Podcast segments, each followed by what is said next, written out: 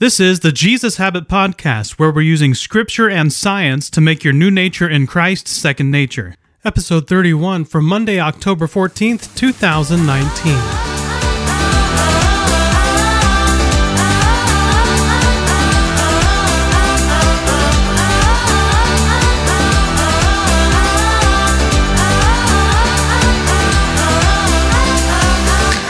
The big idea we are the people of a better hope.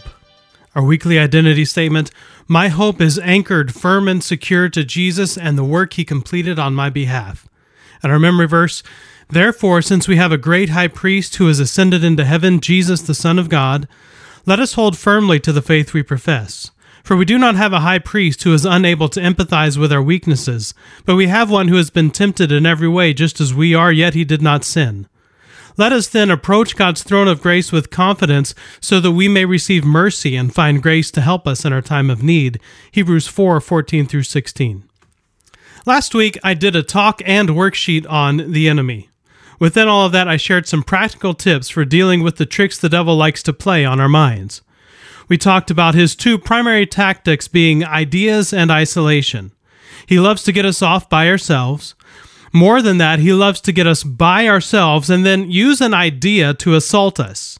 Sometimes it's a barrage of distractions when we're trying to be more intentional with our time with Jesus. Other times, it's just the obsession of a specific idea that he can use to keep us distracted. Our enemy does not want us to gain any sort of momentum in our walk with God. Anytime we start putting in more effort to know Jesus, the enemy will start to pick at us. That's what he does. He's a picker. Seriously, he just picks here and there at us. Some people, from Mark chapter 4, some people are like seed along the path where the word is sown. As soon as they hear it, Satan comes and takes away the word that was sown in them. Have you ever seen a bird eat? They pick and pick and pick until they find something. And that's what the devil does. He picks and picks and picks until he gets to something that works. This is another reason we need to be much more intentional about our input and influence sources. If we have negative or non Christian inputs and influences, there are a lot more opportunities for the loser to get us off track. In today's reading from 2 Corinthians 11, Paul is addressing the fickle approach the Corinthian believers had to their faith they seemed to not be decided about what was truth. Instead, they just seemed to willingly accept any teaching that came along. This sounds like a lot of believers that I have known in our day. For if someone comes to you and preaches a Jesus other than the Jesus we preached, or if you receive a different spirit from the spirit you received, or a different gospel from the one you accepted, you put up with it easily enough, Paul says. You put up with it easily enough. One of the things I have been thinking a lot about lately are all the concessions we have made in our Christian faith in my lifetime. Some of the examples I'm going to share weren't really based in Scripture, but the heart behind them was good. At least until they became religious requirements to be a Christian in America. I share these examples not as illustrations of truth, but as illustrations of the concessions we have made to what we thought was faith. For example, we used to have Sunday school, morning worship, evening worship, and midweek services growing up. But the culture changed, and people were too busy to come more than once a week. In the 1980s, the average church attender was at church 3.4 times per month. Today, the average church attender makes it 1.6 times per month. And yes, that's the average church attender, not visitors.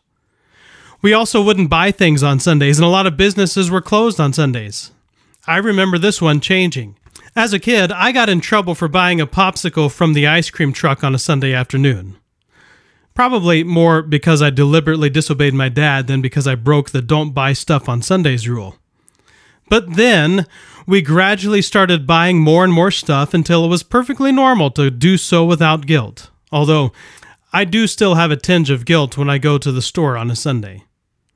Those concessions pale in comparison to the concessions many Christians, even churches, are making today. Because the voice of the opposition is so loud and because there are so many who disagree with our stance on certain topics, many have decided it's easier to concede than to stand by God's word. They put up with the new teaching easily enough and wander farther and farther away. They're buying the sugary drinks at the concession stand with no regard to its effect on their soul. Please don't read this and think I'm arguing for cultural Christianity and a need to be a Christian nation again. The only way we become a Christian nation again is if the Christians in our nation start acting more like Christians again. For some of us, we have been watered down over the years and no longer cling to any semblance of the truth. For others of us, we have embraced a version of the gospel that yells in anger against non believers who neither agree with us or have the ability to do so, since they don't have the power of the resurrected Spirit of Christ to help them. We're buying unsweetened lemonade from the concession stand and spewing the sour taste out on anyone within listening distance. We should not forget that the people Jesus was the most angry with were the religious leaders of their time Jesus spent very little, if any, time condemning sinners. But no matter what side of the concession stand we find ourselves on, many of us have put up with a non biblical approach to Christianity. We don't even realize that what we've done is actually fallen prey to Satan himself, who has masqueraded himself as an angel of light. Some of us have fallen for one mask. The Jesus was all about love and grace. That's all we have to do. God will take care of the rest. Don't worry so much about the truth mask. While others among us have fallen for his other mask, Jesus was all about repentance. People need the truth. People need to feel guilty for their sins. People don't need grace as much as they need to know that they're wrong. So, which is it? Overly gracious or overly truthful? It's both. Jesus was full of grace and full of truth, equally full of both 100% grace and 100% truth. Is grace important? Yes, as equally important as truth. Is truth important? Yes, as equally important as grace. To be honest, there are probably a thousand other masks of light we have fallen for. I think we are a pretty impressionable culture. It's a clever tactic. It looks like the truth, it looks close enough. And regardless of the fact that this generation has the greatest access to God's Word, more so than every other generation combined, we are only growing in our biblical illiteracy. Because we have settled for a vicarious faith instead of a first person experience with our Creator, we still need milk because no one ever taught us how to feed ourselves. And that's what we're trying to do at our church. You see, it's a lot easier to stay zeroed in on the truth when you're reading it, meditating on it, listening to it, and letting God speak to you through it every single day. The more you read it, the more it becomes a homing beacon for the way you live your life. The more you pray and talk with your Heavenly Father, the more you know what His voice sounds like in all situations. And the more you are around other believers who echo that same truth back to you, that same grace back to you, the more solid you will become in God's Word and ways. But we have become friends with the world. We don't really look all that different from the non believing world around us these days. We talk the same, act the same, gossip the same, get upset the same, road rage the same, watch the same, drink the same, sound the same, think the same, consume the same, obsess over ourselves the same, and a hundred other ways we are just like the non believing world around us. We aren't just friends, in many ways, we're BFFs. It's time for a change. And the good news is the change is pretty simple. Even though we have fallen for the masks of the devil, all we have to do is submit to God and resist the devil, and he will flee. You don't have to fight the battle against the devil. Jesus has already done that.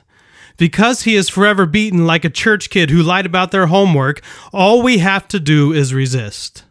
Once the masquerade of light experiences the true light of the resurrection that busted up his face 2,000 years ago, he has no choice but to turn and run. So let's stop flirting with the world, seeing how close to the line we can get. And let's put all our attention on drawing near to God and see how close to God we can get.